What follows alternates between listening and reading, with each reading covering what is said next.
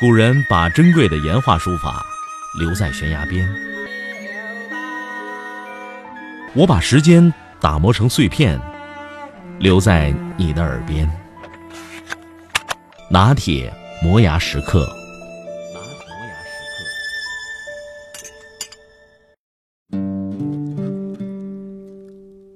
前些日子和一个朋友在街边小吃店吃了顿饭，店内的客人稀少。老板娘也坐在我们旁边一块闲聊了几句，聊到家人的时候，老板娘拿出手机给我们看了一张照片。哎，看我儿子身高一米八二，当兵的，在省委。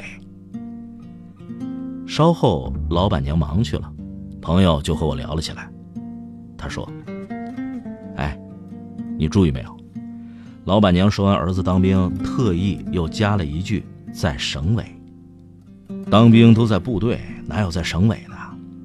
可见刚才这位当妈的对他儿子具体在哪儿也不是太清楚。可刚才你看那样，又非说不可，你说这是为什么？因为他觉得荣耀，在省委当兵，那自然比普通部队当兵要荣耀多了。朋友又给我讲了一个故事。多年前，他回家乡，坐在从村子到县城的中巴车上。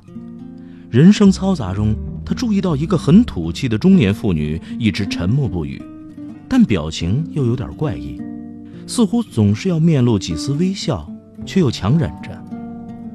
眼看快到县城了，他忽然从怀里掏出一个信封来，主动问旁边那个男子：“啊，同志，麻烦你给看看，这信封上写的是中共中央外交部不是？”一句话出口。车内瞬时鸦雀无声，用乡村土话说出“同志”这个词儿来已是罕见。中共中央外交部那更是在新闻联播里听过。男子看了看，不负众望的回答说：“嗯，是中华人民共和国外交部。”立刻，这妇女就成了全车的焦点，大家七嘴八舌，十分配合的问出了那是他弟弟工作的单位。是研究生毕业后分配到那儿的，已经在北京成了家。他是要到县城坐火车去看望弟弟。朋友接着说：“哎，你看看，这个在省委当兵和这个中共中央外交部是不是有异曲同工之妙？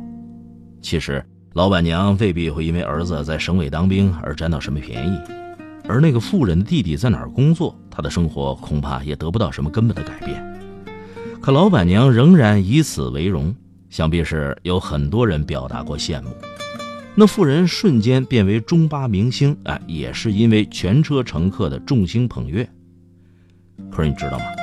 那些客人和那些乘客几分钟前谈论的，还是他们所闻所见的种种不公、特权，满是厌恶之情。你还记得鲁迅写的吧？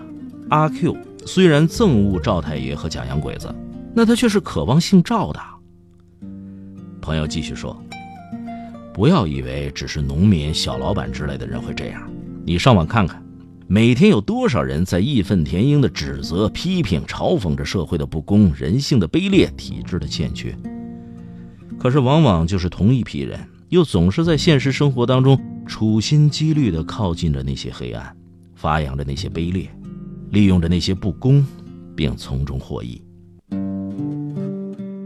说到这儿，朋友喝了口啤酒，继续说：“哎，七十多年前，林语堂先生写过一篇文章，叫《怎样写再起》，你看过吗？啊，没有。这里边啊有个例子，说的呢是一个赋闲多年的文人给友人写信，说政府无能，时局混乱，自个儿一事无成，心灰意冷。信中呢全都是忧国忧民、感时伤世的愤满痛恨之语。”他这信写完之后，还没有来得及寄，哎，就接到了交通部老于的来信。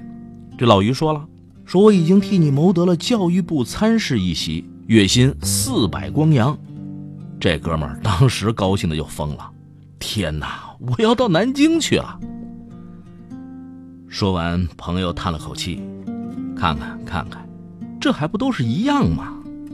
我连连称是。心里对他的这份洞见很是佩服。朋友把杯中的啤酒一饮而尽，说：“哎，走吧，不早了，下次咱们再聊。哦，那我买单吧。嗨，别争了，我能报销。